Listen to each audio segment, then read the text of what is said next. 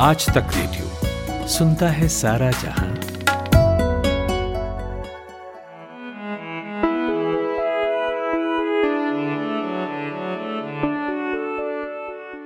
नमस्कार, मेरा नाम नितिन ठाकुर है और ये पॉडकास्ट है। जहीरुद्दीन मोहम्मद बाबर, मुगल साम्राज्य का संस्थापक, तैमूर और चंगेज खान का वंशज, हुमायूं का पिता और भारत के लिहाज से कहूँ तो वो शख्स जो अपनी मौत के 490 साल बाद भी पहली बना हुआ है। महज चार साल वो भारत की ज़मीन पर रहा। उम्र भी केवल सैतालीस साल पाई और उसने अपनी एक आत्मकथा भी लिखी, बाबरनामा। बावजूद इसके, उसके बारे में हम बहुत कुछ नहीं जानते। और यही वजह है कि जब भी उस पर कोई किताब आती है, हम दिलचस्पी से पन्ने पलटते हैं। अब एक किताब और आई है, नाम है बाबर। कैम्ब्रिज यूनिवर्सिटी प्रेस से छपी है और इसे लिखा है स्टीफन फ्रेडरिक डेल अब इस किताब में बातें तो बहुत इंटरेस्टिंग हैं, लेकिन डेल साहब अंग्रेज़ी में ही बातें करते और हमें पॉडकास्ट करना है हिंदी में तो हमने सोचा कि किसी ऐसे शख्स से बात की जाए जिसने किताब पढ़ी हो और इसके बहाने बाबर पर और उसकी ज़िंदगी पर रोशनी डाल सके। तो प्रोफेसर मुख्तर खान, जो यूनिवर्सिटी ऑफ़ डेलावेयर अमेरिका में पॉलिटिकल साइंस पढ़ाते हैं और बीच बीच में अक्सर हम उनके उनके साथ पॉडकास्ट करते हैं, विदेशी मामलों पर बड़ी ही अच्छे ढंग से और सरल ढंग से वो हमें हमेशा वक्त देते हैं और बातें समझाते हैं। हमने उनसे बात की है और प्रोफेसर खान ने किताब तो पढ़ी ही है, साथ में वो पहले से बाबर को पढ़ते रहे हैं। इससे पहले डेल साहब ने किताब और लिखी थी बाबर पर 500 पेज की किताब थी और काफ़ी विस्तार में लिखा था। तो वो भी प्रोफेसर खान ने पढ़ी है। तो स्वागत है आपका, सर। जी, शुक्रिया, सर।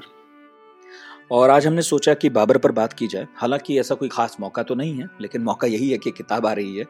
और मैं तो यही देख देख कर बड़ी हैरानी करता हूँ कि हिंदुस्तान में जो काम होना चाहिए, वो हिंदुस्तान के बाहर और हिंदुस्तान से बाहर के लोग करते हैं। और टेल साहब जो हैं, हाथ धोकर बाबर के पीछे पड़े हुए हैं। ये हमारे लिए बहुत अच्छी बात है कि कम से कम हम ना सही कोई और है जो ऑथेंटिक जानकारियाँ जुटा रहा है उस व्यक्ति के बारे में, जिसने मुगल साम्राज्य की स्थापना की। और मुगल साम्राज्य का आज भी हिंदुस्तान पर बराबर प्रभाव है और कितनी इमारतें हम लोग देखते हैं। और हमारी किताबों के हमारी जो किताबें हैं, खासतौर पर सिलेबस है, उसमें तो मुगल साम्राज्य छाया ही हुआ है। तो आपकी भी दिलचस्पी बाबर में है, मैंने देखा। और आपने अपने यूट्यूब चैनल पर प्रोफेसर डेल से लंबी चौड़ी बातचीत की थी। मैं आपसे समझना चाहता हूँ कि आप तो बाबर को पढ़ते रहे हैं। आपकी नज़र में संक्षेप में अगर पूछूँ, किस तरह का शख्स है बाबर? देखिए बाबर बहुत ही दिलचस्प इंसान था। आ, वो मतलब एक तरह से वो अपनी सोसाइटी का आइडियल प्रोडक्ट था। यानी वो कॉन्करर था वो एक तिमुरीद डिसेंडेंट था जिसमें मंगोल ब्लड भी था चंगेज़ खान और तैमूर का वो डिसेंडेंट है। तो उन्होंने वो सारी चीज़ें की जो एक तिमूरी प्रिंस से एक्सपेक्ट की जाती है कि वो जंगे लड़ें अपना कंट्रोल बढ़ाए वगैरह। लेकिन वो अपनी सोसाइटी से बिल्कुल अलहदा भी था और काफ़ी फार साइटेड था। ख़ासतौर से अगर आप बाबर नामा पढ़े हैं तो वो इतनी एक्स्ट्रा ऑर्डिनरी बायोग्राफी है कि बाद लोगों का ख्याल है कि शायद खाली ऑटोबायोग्राफीज में वो दुनिया के टॉप टेन में आना चाहिए। और जहाँ तक कि रूलर्स का सवाल है, ऐसी कोई बायोग्राफी किसी और रूलर यूरोप में, अफ्रीका में चाइना में और कहीं भी नहीं लिखा। तो ये बड़ी एक्स्ट्रॉर्डनरी बात है। और उस बाबर नामा से आपको पता चलता है कि बाबर ना सिर्फ़ एक कॉन्करर थे, बल्कि ही वॉज़ एक पोइट थे। उन्होंने तकरीबन तीन दीवानें लिखी हैं। मतलब दीवान एक ऐसी किताब होती है जिसमें आप अपने गज़लें इंक्लूड करते हैं और काव्य संग्रह की तरह अल्फ़ाबेट से शुरू होती है। तो हम्म। तो दीवान लिखना उतना आसान नहीं है। मतलब आप सौ पोएम लिख सकते हैं हम्म। लेकिन छब्बीस ऐसे पोएम लिखें जो alphabets A B C D E से शुरू होते हैं। तो उन्होंने दो या तीन दीवानें लिखी हैं। उन्होंने इस्लामिक लॉ पर भी किताब लिखी और अगर आप बाबरनामा पढ़ते हैं तो उसमें खाली हिस्से नहीं है खाली एपिसोड्स नहीं कलेक्ट करते हैं लेकिन काफ़ी एनालिटिकल और क्रिटिकल और थॉटफुल ऑब्जर्वेशन है। मसलन इंडिया में जब वो आए तो एक एंट्री उनकी पीकॉक के ताल्लुक से है दूसरी हाथी के ताल्लुक से है। इंडिया के कल्चर इंडिया के माहौल इंडिया की गार्डन्स वगैरह और वो सेल्फ क्रिटिकल भी थे मतलब खुद अपनी ही तनखीद भी की अपने गलत डिसीशंस के बारे में। तो इसलिए वो बाबरनामा बहुत एक्स्ट्रॉर्डनरी किताब है। नहीं खान साहब बाबरनामा तो मैंने भी पढ़ी है और उपलब्ध भी है। जी। कई भाषाओं में है। मैं ये पूछना चाह रहा हूँ कि ये जो नई किताब आई है जिसका नाम बाबर है जी। हाँ। साहब ने लिखी है जी हाँ। इसमें नया क्या है जो बाबरनामा में नहीं है जो बाबरनामा नहीं बताती? देखिए बाबरनामा और इसमें ये इट्स इंटरेस्टिंग वो मेरा यूट्यूब पे कॉन्वर्सेशन के बाद कई लोगों ने ये भी सवाल मुझसे पूछा है कि बाबरनामा में और इस किताब में देखिए बाबरनामा कंटिन्यूस किताब नहीं है। कई सालों तक उन्होंने लिखा नहीं। और इंडिया में भी जो वो चार साल थे, उसमें पूरा चार साल की बायोग्राफी या हिस्ट्री आपको मिलती नहीं है। बाज़ वक़्त ऐसे हैं कि वो उन्होंने दस दस साल तक कुछ नहीं लिखा बाबरनामा में। तो ये जो बायोग्राफी है बाबर की, इट फिल्स इन द वो गैप्स। बट नॉट ओनली वो गैप्स स्टीफन डेल ने वो दूसरी चीज़ें भी रिसर्च की जो बाबर के साथ कनेक्टेड है लेकिन बाबर के बारे में बाबर ने नहीं लिखी।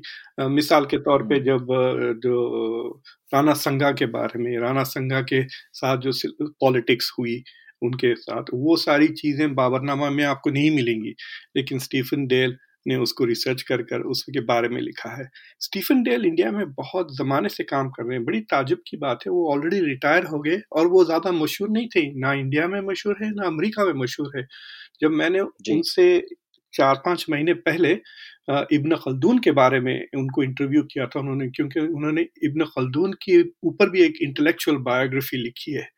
तो जब मैं ये कौन है ये भी बताते चलिए हमारे सुनने वाले हाँ, हाँ तो स्टीफन इब्न खल्दून एक बहुत बड़े नॉर्थ अफ्रीकन फिलोसोफर हिस्टोरियन है जिनको कहा जाता है कि वो फादर ऑफ़ हिस्ट्री है मतलब हिस्ट्री की जो साइंटिफिक तरीका है हिस्ट्री लिखने का वो इब्न खल्दून से आया है। और अ, इस्लाम की हिस्ट्री में शायद वो सबसे मशहूर इंटेलेक्चुअल और स्कॉलर है। उनको रोनल्ड रेगन भी कोट करते थे उनकी किताब it is a fantastic book on historiography तो जब मैं स्टीफन डेल का बायोग्राफी देखा तो मैं देखा कि बाबर के दो बायोग्राफी से और इन्होंने मल केरला जाकर वहाँ के केरला के मुसलमानों के बारे में भी कई आर्टिकल्स लिखे हैं और किताबें लिखी हैं। तो he is been writing on India कई सालों से। अ, और और मैं यहाँ जोड़ दूँ कि केरल के मुसलमानों के लिए शायद इसलिए क्योंकि हिंदुस्तान की पहली मस्जिद केरल में बनी थी हाँ। और वो कोई हमला करके नहीं बनाई गई थी बल्कि बाकायदा व्यापारी आया करते थे मोहम्मद साहब के हाँ, वक्त भी हाँ। अरब से और उन्होंने बनाई थी। जी। और वो उस मस्जिद की खास बात यह है कि वो हुजूर सल्लल्लाहु अलैहि वसल्लम के इंतकाल से पहले बनी। पहले बनी मस्जिद जी हाँ ही वाज स्टिल अलाइव जब इंडिया में ये मस्जिद बनी। तो स्टीफन डेल बहुत ही एक्स्ट्राऑर्डिनरी आदमी है। मैं जब अमेरिका आया था पढ़ने तो जब मैं ऐसे लोगों से मिलता हूँ, स्टीफन डेल से तो मुझे जब अंदाज़ा होत- है कि अमेरिका एक ग्रेट मुल्क इसलिए है कि इस तरह के शख्स आर नॉट इवन नोन, और ऐसे कई है अमेरिका में इंटेलेक्चुअल जूल्स जो जिनको अटेंशन भी नहीं मिला, और वो सीख भी नहीं करते, बस वो मुसलसिल डेडिकेशन से अपना काम। इस शख्स ने बाबर की तारीख लिखने के लिए बाय बस सारा सेंट्रल एशिया फिरा ईरान फिरा अफ़गानिस्तान फिरा और इंडिया आए। दूसरी चीज़ ये है कि ही उन्होंने पर्शियन सीखी तुर्की सीखी वो जो डायलेक्ट जिसमें बाबर लिखता है उसको डेवलप किया। इनको पर्शियन भी आती है अरबिक भी आती है और हिंदी भी बोल लेते हैं। थोड़ी बहुत। अरे फिर तो वाह मज़ा आता अगर वो साथ बैठते। नहीं वो मतलब हिंदी और उर्दू मतलब पढ़ने लायक जैसा हम्म। हाँ। जैसा मैं हम्म, अरबी पढ़ लेता हूँ स्कॉलरली मैं इब्न खलदून को अरबी में पढ़ सकता हूँ लेकिन अरबी में शायद अल जजीरा में इंटरव्यू ना दे सकूँ वैसी बात है। जी हाँ। जी हाँ तो हम बाबर बोल रहे थे कि जो बाबर ने बहुत कुछ नहीं लिखा हाँ ये आप ठीक कह रहे हैं कि बाबरनामा कोई ऐसी किताब नहीं है जो सिलसिलेवार ढंग से किसी अनुशासन के साथ लिखी गई हो बल्कि वो तो ऐसा ही है कि जब उन्हें मौका मिला तब लिख दिया और चार साल का जो वक्त है भारत में वो लगातार यहाँ पर लड़ाइयों में जो है मुब्तला रहे तो वैसा हाँ। लिखने का वक्त मिला भी नहीं सो फॉर ठीक एग्ज़ाम्पल। बाबरनामा में जो। इंडियंस के लिए जो दो बहुत मेजर इवेंट्स हैं उनकी जो पानीपत वाली जंग और खनवा वाली जंग। वो दोनों डिस्क्रिप्शन जो बाबरनामा में वो बाबर ने नहीं लिखी वो किसी और ने लिखा। और बाबर ने बाबरनामा के अंदर जो खानवा का हाँ। युद्ध है और पानीपत का वो खुद बाबर ने उसे नहीं लिखा है। जी हाँ वो डिस्क्रिप्शन एक पर्शियन स्कॉलर ने जिसका नाम शेख जैन है उसने लिखा है। खासतौर से खनवा वाला डिस्क्रिप्शन इसलिए बड़ा अजीब सा है। इट इज़ क्वाइट अनयूजुअल और वो उसका ज़िक्र करना ज़रूरी है क्योंकि पहली बार अपनी सारे बाबर नामा में सारी ज़िंदगी में बाबर इस्लामिक कॉन्सेप्ट का इस्तेमाल करते हैं खनवे के वक्त। और एक उन्होंने तो वो बड़ा ऑड लगा। तो जब जाके तहकीक की तो पता चला कि ये बाबर ने नहीं लिखी ये इंसर्ट किया गया था। और उसमें एक्नॉलेजमेंट है बाबर में कि किसने किया था ये। एक पर्शियन स्कॉलर थे वो, वो इस्लामिक स्कॉलर थे वो थे मुल्ला तो बातमी मुल्लाओं जैसी की उन्होंने।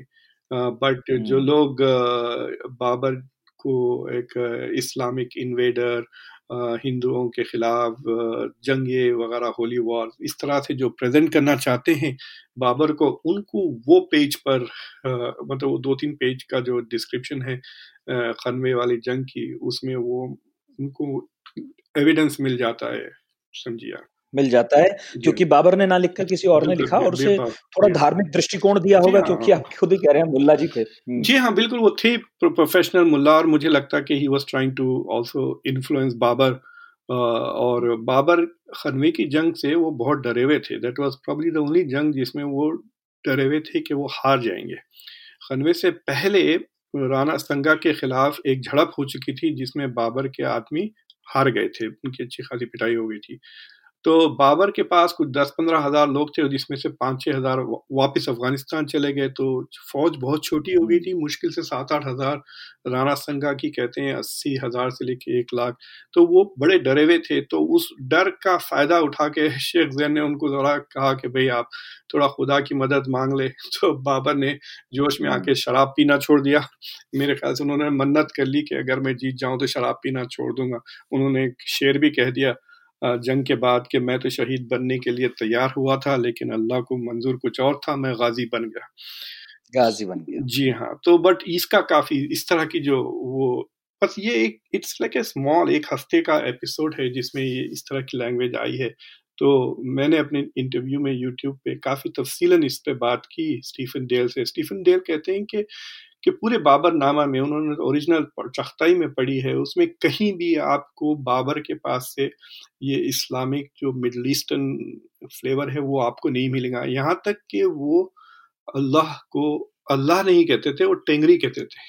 यानी जो प्री अच्छा। इस, आ, प्री इस्लामिक डेटी है आ, उसका इस्तेमाल करते थे नाम। फॉर एग्ज़ाम्पल अभी भी इंडिया में साउथ एशियन मुसलमान जो है इंडिया पाकिस्तान और I don't know about Bangladesh खुदा हाफिज हम्म। खुदा कहते हैं ना? खुदा की मर्ज़ी। लेकिन ये खुदा लफ्ज ना तो कुरान में है ना हदीस में है this is a non Arabic ये पर्शियन लफ्ज है। तो जो नॉन अरब मुसलमान हैं उन्होंने अपने हिस्टोरिकल नाम भी लिए हैं खुदा के लिए। और तो वो बाबर हमेशा टेंगरी टेंगरी कहते थे खुदा को। सो ये बातें उतना अटेंशन में नहीं आई थी पहले जो इसका तवज्जो स्टीफन डेल देते हैं अपनी बायोग्राफी में। अच्छा।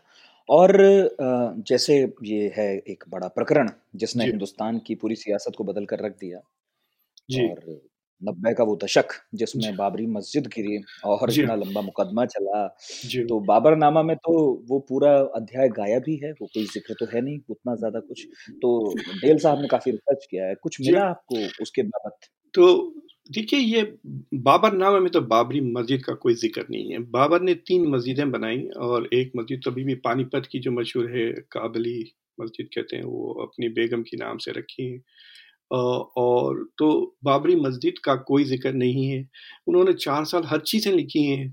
अगर उनका मकसद होता कि वो मतलब इस्लामिक जिंगोइज्म यानी मतलब अगर ये जो नैरेटिव है कि हिंदुज़म को डोमिनेट करने के लिए इन्होंने ये चीज़ की तो वो बड़े फ़ख्र से लिखते ना कि मैं ये चीज़ किया हूँ। लेकिन वैसी कोई चीज़ नहीं थी। और और जो जो ऐसा कोई हिस्टोरिकल प्रूफ भी नहीं है। अगर आप अयोध्या की डिसीशन में सुप्रीम कोर्ट के डिसीशन में भी जाके देखें तो सुप्रीम कोर्ट कहता है कि वहाँ पे सबूत तो यह है कि वहाँ पे कोई चीज़ थी, लेकिन ये नहीं कह सकते कि मंदिर थी। कोई हिंदू इंफ्रास्ट्रक्चर था, उससे पहले बुद्धिस्ट इंफ्रास्ट्रक्चर भी था। तो फिर फिर वो बुद्धिस्ट टेंपल को किसने तोड़ा और फिर उस पर तो ये सारी चीज़ें नहीं हैं। अलबत्ता बाद लोगों का शक है कि जो बाबरी मस्जिद के अंदर जो प्लाक था फारसी में जो मैंने अपनी यूट्यूब वीडियो में लगाया है उसको फारसी का वर्जन है जिसमें कहते हैं कि मीर बाकी नाम के शख्स ने बाबर के जो बाबर का सेनापति कहा जाता है। मतलब ही वॉज़ नॉट एक कमांडर थे वो उस इलाके के। तो उन्होंने उनके हुक्म पर ये बनाए लेकिन ज़्यादा कोई बाबरनामा में बा, मीर बाकी का नाम नहीं है। अगर वो सेनापति होते तो उनका ज़िक्र होता। बाबरनामा हाँ, में, में जी हाँ। दूसरे मतलब राणा संगा राणा संगा के साथ जिन्होंने लड़े वो सारी चीज़ें बाबर बाबर नाम है लेकिन मीर बाकी का कोई कोई ज़िक्र नहीं है। तो मतलब स्पेकुलेशन ये है कि शायद औरंगज़ेब के ज़माने में वो मज, वो बनाई गई वो प्लाक लगा दिया गया ताकि क्रेडिट ले लिया जाए मतलब उसको खुश करने के लिए। तो दैट इज़ एक स्पेकुलेशन लेकिन हिस्टोरिकली ऐसा कोई सबूत नहीं है कि बाबर ने बाबरी मस्जिद को तोड़ा मतलब मंदिर तोड़ के वहाँ पे कोई ऐसी मस्जिद बनाई? ठीक है मतलब प्रोफेसर डेल की रिसर्च इस बात को नहीं हाँ, ठीक हाँ। है। इसके अतिरिक्त अगर बाबर की और ये मैंने उन सवाल अपने इंटरव्यू में ये सवाल उनसे डायरेक्टली पूछा मैंने। पहला ही सवाल यही हम्म, हम्म। किया मैं बोला दूसरी चीज़ें बात करने से पहले इस बात को हम टच कर लेते हैं और उन्होंने कहा कि ऐसा कोई सबूत नहीं है सिवाय वो जो फारसी में लिखा हुआ जो प्लाक था मस्जिद के अंदर लगा हुआ उससे हट के कोई और दूसरा। नहीं बड़ी एक दिलचस्प बात आपने पूछी थी उनसे और मैंने वो सुनी थी मैं चाहता हूँ यहाँ भी आप उसका ज़िक्र करें। जी। आपने एक बात उनसे पूछी थी और इसका ज़िक्र आया देखिए अब सियासत में तो पॉजिटिव नेगेटिव होता है। जी हाँ। तो कहा गया कि बाबर जो है जो हिंदुस्तान में लोग रहते थे बेसिकली उस वक्त जो हिंदू थे या गैर मुस्लिम जी हाँ, जी हाँ. उनके खिलाफ चढ़ आया उन पर चढ़ाया उनको हराया।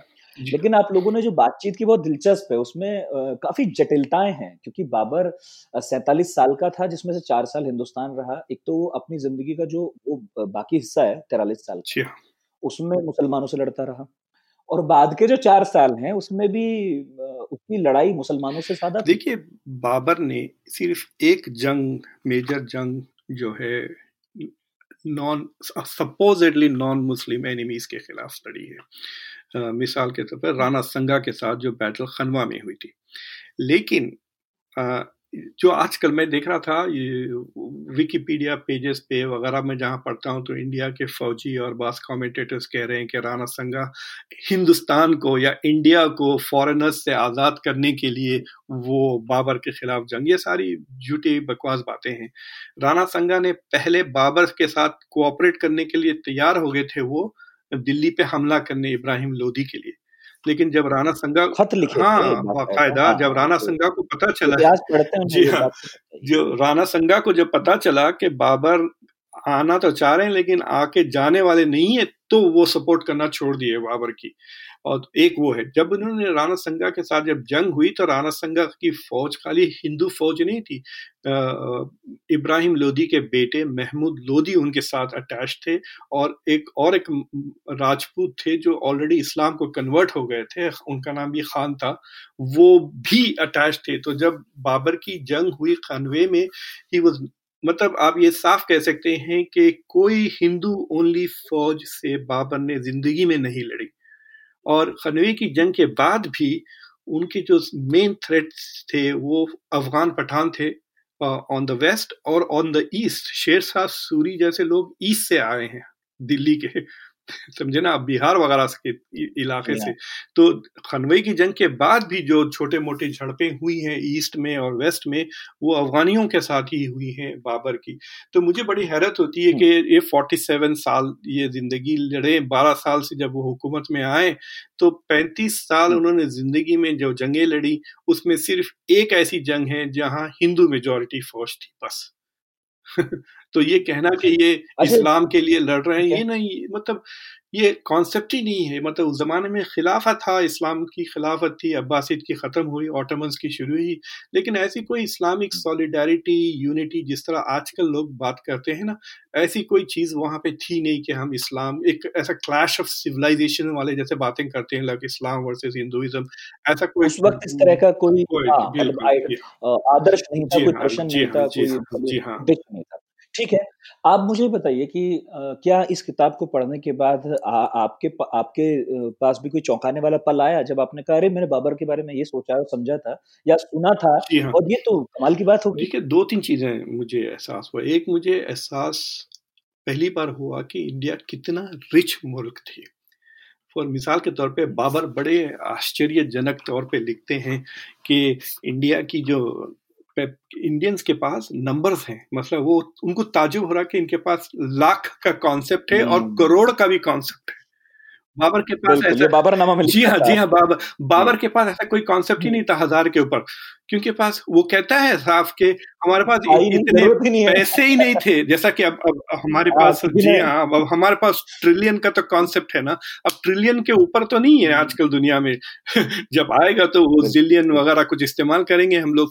तो उसी तरह था। तो एक तो एहसास हुआ कि कितना ये रिश्ती लेकिन मुझे ताजुब ये हुआ कि बाबर और ना सिर्फ़ बाबर पर सारे के सारे मुगल इन्होंने बहुत पैसे खर्च किए गार्डन्स पर और बिल्डिंगों पर। स्टीफन डेल कहते हैं। मैंने जब उनसे, स्टीफन से पूछा कि, भाई, मुगलों के बारे में आप क्या कहते हैं? How great an empire was it तो वो कह रहे थे एक बात बड़ी इंटरेस्टिंग उन्होंने कही, जिसका मुझे भी पहले ही एहसास हो चुका था, कि इन्होंने गार्डन्स और बिल्डिंग्स में तो ज़रूर किया। खुद अपने आप को, अपनी हेरिटेज को लेगेसी को और इंडिया को काफ़ी खूबसूरत और मैग्निफिसेंट ज़रूर बनाया। लेकिन इंटेलेक्चुअल कंट्रीब्यूशन उतना ज़्यादा नहीं है, जैसा मसलन सफ़वीज़ के अंदर हुआ। या अब्बासिद के अंडर जो गोल्डन एज थी। तो इन्होंने यूनिवर्सिटीज आप मुझे कोई ऐसा यूनिवर्सिटी बता सकते हैं जो अकबर या बाबर या शाहजहां ने बनाई हो? बिल्डिंगें बनाते हैं लेकिन बिल्डिंग के अंदर चीज़ें नहीं। तो वो बड़ा मुझे अफसोस भी हुआ और आश्चर्य हुआ कि इन्होंने साइंटिफिक एजुकेशन में क्यों नहीं?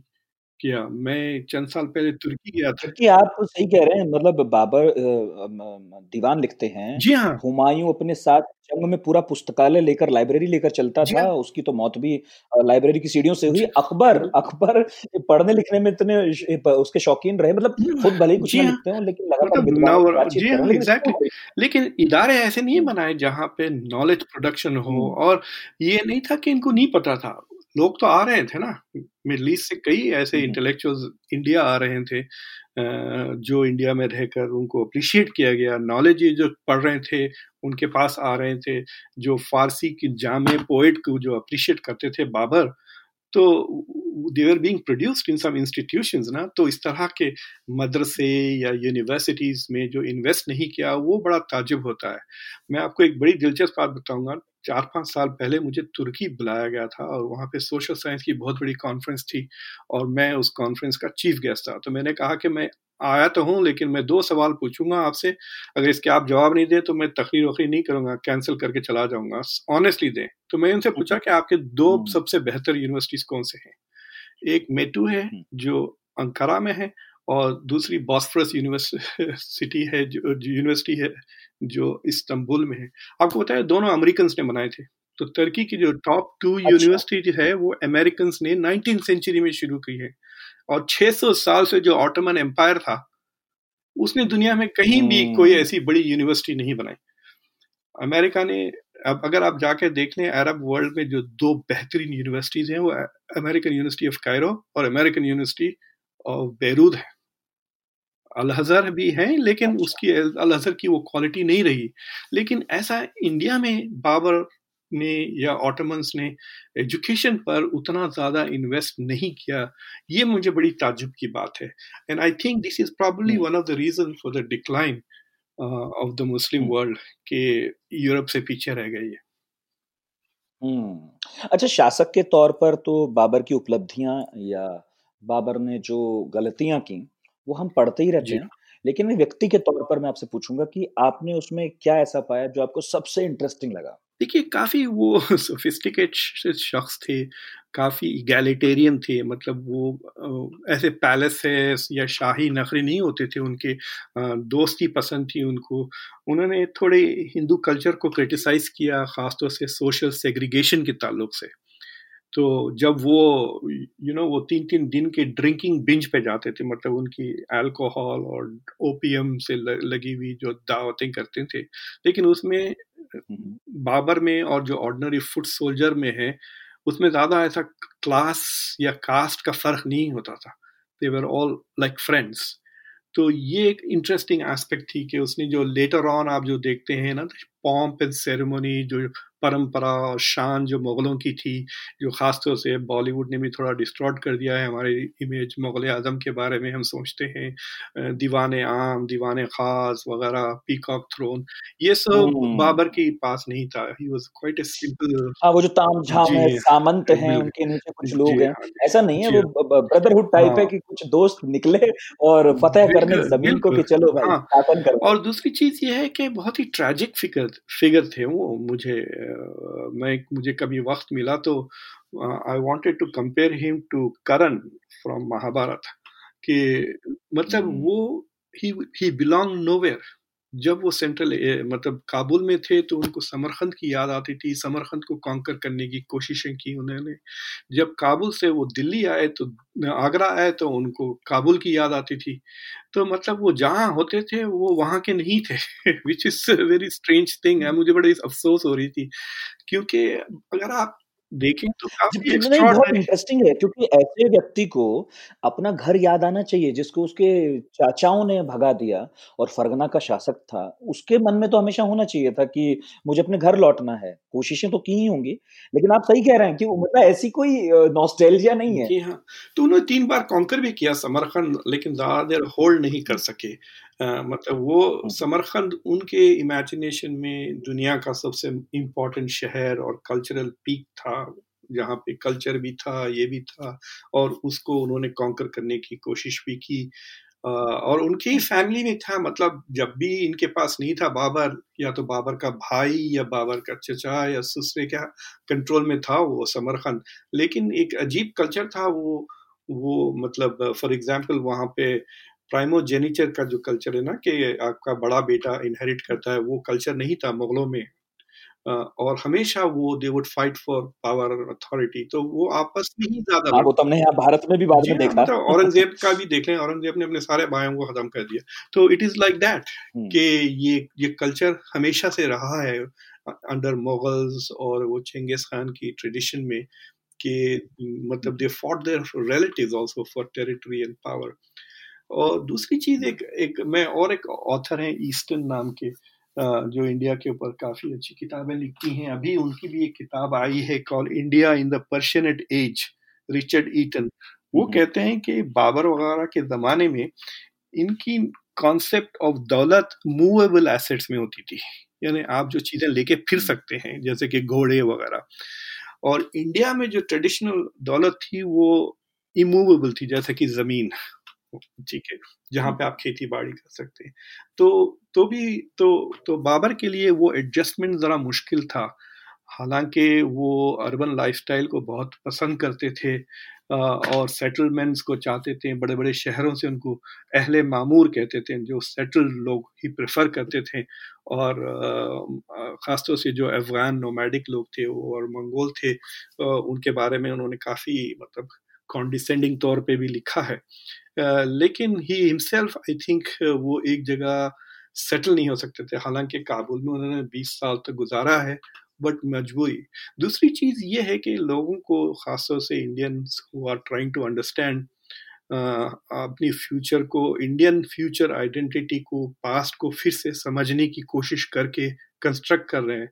उनको ये समझना चाहिए कि बाबर जो इंडिया आया एज ए लास्ट रिसोर्ट थी, बाबर तिमूर की ख़ानदान का एक आखिरी शख्स था, जिसके पास कुछ अथॉरिटी कुछ पावर कुछ ज़मीनें थी to support his own clan पूरी फैमिली तो उज़्बेक्स ने इनको भगा दिया था फरगाना वैली से, इनके घर में से निकाल दिया था। फिर वहाँ से वो भाग के आए, हेरात वगैरह में बस गए, वहाँ से भी भगा दिया गया। फिर अफ़गानिस्तान के बिल्कुल ये ईस्ट में आ गए, काबुल की तरफ़ तो वहाँ से भी it became difficult for Babur तो बाबर एक्चुअली मेरा आखिरी सवाल यही था आपसे मजबूरन वो इंडिया आ गए। जहाँ ले गए। मजबूरन भारत आए थे बिल्कुल क्योंकि मैं बाबरनामा पढ़ता हूँ तो बार बार वो इस बात पर ज़ोर देते हैं कि अल्लाह ने अब जाकर एक ऐसी ज़मीन दी जहाँ पर हम राजकाज कर सकते हैं बेसिकली और जब उनके साथ के लोग काफ़ी थका मांदा महसूस करते थे और भारत की गर्मियों से परेशान होकर लौटने का इरादा कर रहे थे तब उन्होंने इस बात को बार बार तंज की तरह कहा भी कि अल्लाह ने और बाबर की वीरता ने तुमको फाइनली एक ऐसी ज़मीन दे दी जहाँ तुम राज कर सकते हो खा पी सकते हो और तुमको यहाँ भी तुम इतरा रहे हो तुमको यहाँ भी परेशानियाँ हो रही हैं। तो बहुत मतलब तंज था मैं बाबरनामा पिछले दिनों फिर से पलट रहा था मेरा आखिरी सवाल बस ये था कि बाबर को लेकर हमेशा कहा जाता है कि तैमूर के वंश से थे। चंगेज खान की जो एक वंशावली है, उसमें भी उनको जोड़ा जाता है। और समरकंद के फरगना के नामी गिरामी परिवार से थे। एक्चुअली कौन थे? किस, किसके वंशज थे? कहाँ थे? कैसे थे? काफ़ी जटिल है। तो मैं चाहता हूँ जो इतना लंबा पॉडकास्ट सुन रहे हैं, उन्हें क्लियरिटी हो जाए कि वो जो चुगताई तुर्क है, जो बाबर है, वो था कौन? किस, कौन उसका नाना था? कौन दादा था? क्या है? देखिए, वो तिमूर के फिफ्थ जनरेशन थे। तो मतलब बहुत आसानी से आप ट्रेस कर ले सकते हैं कि उनके ग्रैंडफादर के ग्रैंडफादर तिमूर थे ठीक है? अलबत्ता जहाँ तक के चिंगिस खान का सवाल है चंगेज खान के वो फिफ्टींथ जनरेशन में थे पंद्रह जनरेशन तो हम्म। अगर आप पंद्रह साल भी जनरेशन को ले लें तो दो सौ पच्चीस माँ की तरफ़ से। जी हाँ माँ की तरफ़ से थे। दूसरी चीज़ ये है कि चंगेज खान मुसलमान नहीं थे अलबत्ता तैमूर मुसलमान ज़रूर थे और बाबर हनफी मुसलमान थे। और बाबर का ताल्लुक नक्शबंदी सूफ़ी तरीक़ा सा था। सो फॉर एग्ज़ाम्पल जो इंडिया में जो सूफ़ी तरीक़े ऑलरेडी थे वो चिश्ती तरीक़ों से आते। तो, तो ये जो नक्शबंदी आने लगे ये मुग़लों के वजह से बाद में आए। और मैं आपको एक और एक ये दिलचस्प बात ये बताता हूँ कि ये जो बाबर और वगैरह जो थे बाबर इंडिया आए तो लोग समझते कि वो हिंदुस्तान को आए लेकिन he attacked in India which was a Muslim India Delhi पे मुसलमानों की हुकूमत थी आगरा में मुसलमानों की हुकूमत थी। एग्जैक्टली exactly, जो मेन जंग हुई उनकी लोधी के साथ हुई। और वहाँ पे इंडिया में इस्लाम ऑलरेडी 300 साल से बसा हुआ था राइट तो बाबर नामा में एक इतना बड़ा होल है कि you can learn about Hindus from Baburnama आप घोड़ों के बारे में इंडिया के घोड़े बहुत ही बेकार थे ये काफ़ी मतलब फ्रस्ट्रेटेड होके लिखा बाबर ने कि सेंट्रल एशिया से घोड़े इंपोर्ट करना पड़ता था इनको। इंडिया के पीकॉक्स के बारे में लिखा अंगूर के बारे में लिखा बागों के बारे में लिखा लेकिन इंडियन मुसलमानों के बारे में कुछ नहीं लिखा। ये बड़ी अजीब सी बात है कि इंडियन मुसलमानों के बारे में नहीं लिखा। और बाद में चल के लेटर ऑन अगर आप औरंगज़ेब के वक्त में वगैरह आए पोस्ट औरंगज़ेब ये डिवाइड ऑलरेडी हो गई थी among foreign central Asian Muslims and Indian Muslims तो जो जो सक्सेसर्स ऑफ़ औरंगज़ेब जो लड़ रहे थे उसमें ये आ ही गई थी बात के foreign Muslims and Indian Muslims का। तो बाबर का जो एकदम ब्लाइंड स्पॉट है he didn't feel the need के, कि हिंदुओं को तो डिस्क्राइब कर दिया, लेकिन मुसलमानों को नहीं डिस्क्राइब किया कि यहाँ के मुसलमान कैसे हैं। दैट इज़ क्वाइट इंटरेस्टिंग एक तौर पे कि ही डिडंट फील कि जिनके लिए वो लिख रहे थे लोग कहते हैं कि बाबरनामा उन्होंने अपने औलाद के लिए लिखी ताकि they can become better rulers वगैरह। लेकिन ये नहीं बताया कि किस तरह के लोग और हैं इब्राहिम के लिए ये कोई नज़रिया नहीं था मतलब नहीं मतलब for example there was also influence तो था पावर ब्रोकरेज थे सोसाइटी में आ, अगर आप डील कर रहे हैं लोकल लेवल के जो ज़मींदार हैं लैंड ओनर्स वगैरह हैं तो they were already by now established मुसलमान थे कई राजपूत कन्वर्ट हो गए थे। स्टीफन डेल ने एक बात बहुत अच्छी कही जो एकदम मुझे एक चौंका दी उन्होंने। इसे देखो बाबर तो थे सेंट्रल एशियन ठीक है उनको इंडिया में गर्मी होती हम्म। थी। जब बाद में उनकी औलाद ने शाहजहां ने कोशिश की ना समरकंद को कैप्चर करने के लिए अपने ग्रैंडफादर की याद में लेकिन जब बाद के मुगल जब जाने लगे तो उनको काबुल में सर्दी होने लग गई थी तो समरकंद दूर की बात तो नहीं उसने क्या कहा? स्टीफन डेल ने कहा कि जो लेटर मुगल्स थे they were more Rajput than central Asian तो बेसिकली इन्होंने जो किताब का नाम लिखा है तिमूर स्टीफन डेल ने कि Babur a Timurid prince and Mughal emperor right लेकिन जब हम लेटर ऑन जब मुगलों की बात करते हैं जहाँ से शाहजहां औरंगज़ेब तो we should call it the Mogul Rajput बिल्कुल। क्योंकि इनमें डीएनए इनका अगर आप देखें तो राजपूतों का भी बहुत ज़्यादा इन्फ्लुएंस हो गया था और मेरे ख्याल से मंगोल और सेंट्रल एशियंस ऑलरेडी कम हो गया था। It was an interesting observation ये हम कभी सोचे ही नहीं थे। uh, मुझे एक एक शख्स ने एक हिंदू नेशनलिस्ट ने सियाटल में एक बात कही थी। Uh, वो काफ़ी पिया हुआ था इसलिए मैं ज़्यादा बहस नहीं कर था लेकिन उसने कहा मुझे तुमने अपनी शक्ल आईने में देखी है? मैं बोला हाँ देखी है। इधर नाम तो बड़े खान लेके फिरते हो लेकिन तेलुगु मूवी स्टार की तरह लगते हो। तो मैंने कहा भाई ज़ाहिर है मैं हैदराबाद से हूँ इंडिया के। ज़ाहिर है मेरे खून में और मेरे डीएनए में तो होगा ना हम्म। उस इलाके का असर। सो so, ये जो फैक्ट है ये ये रिकग्नाइज करना चाहिए लोगों को इंडिया में कि मुगल वेर नेवर फॉरेनर्स अगर आप उनकी खबरों में से उनका डीएनए निकाल के देखें तो वो राजपूत ज़्यादा थे द लेटर वंस बिल्कुल। हिंदुस्तान में रहे बहुत सारे हिंदुस्तान में पैदा हुए बाद में और हिंदुस्तान में ही मौत हुई उनकी और यही उनके मकबरे हैं। ये लफ्ज जी हाँ ये लफ्ज हिंदुस्तान बड़ा इंटरेस्टिंग लफ्ज है।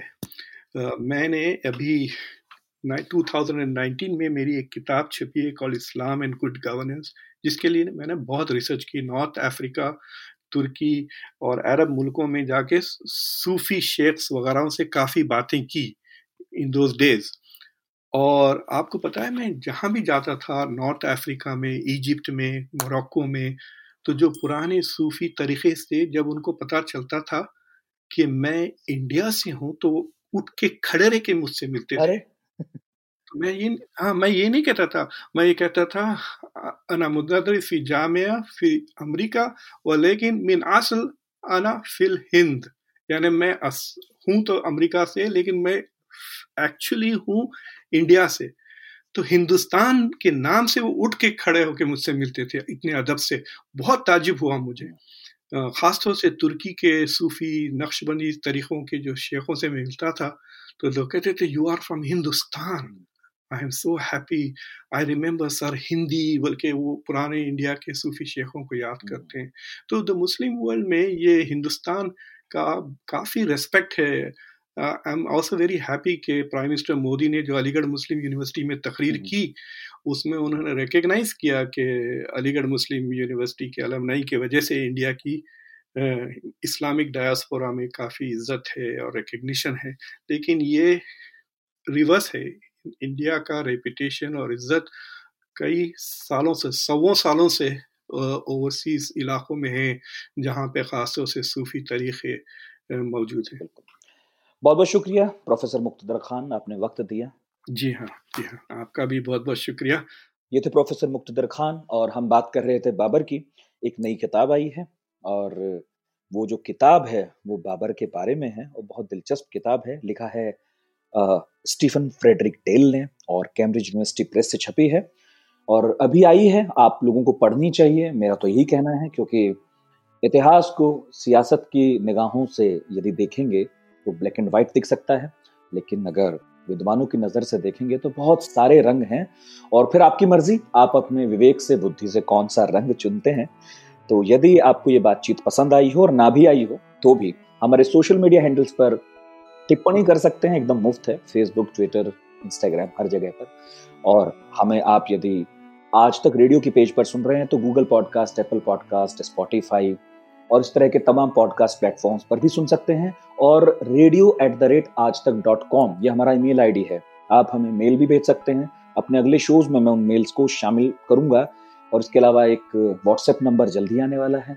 और लिखने में अगर आलस आए इन सर्दियों के दिनों में तो केवल रिकॉर्ड करके अपनी आवाज़ हमें भेज दीजिए अपनी प्रतिक्रिया। उसे भी शामिल करने की कोशिश करेंगे। ये पॉडकास्ट है, मैं नितिन ठाकुर हूँ। और ये दिलचस्प बातचीत बाबर के बारे में थी। सुनते रहिए आज तक रेडियो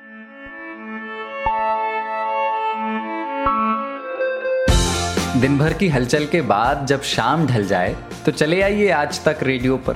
खबरों के सबसे अहम पड़ाव तक ले चलेंगे आपको। तसल्ली से बताएँगे कि दिन में हुआ क्या, और जो हुआ, उसका मतलब आपके लिए क्या था। फ़ील्ड पर रहने वाले रिपोर्टरों की फौज है हमारे पास, एक्सपर्ट्स का जखीरा है। ये सब होते हैं इस डेली न्यूज़ एनालिसिस पॉडकास्ट में, जिसका नाम है दिन भर सोमवार से शुक्रवार, हर शाम, आज तक रेडियो पर।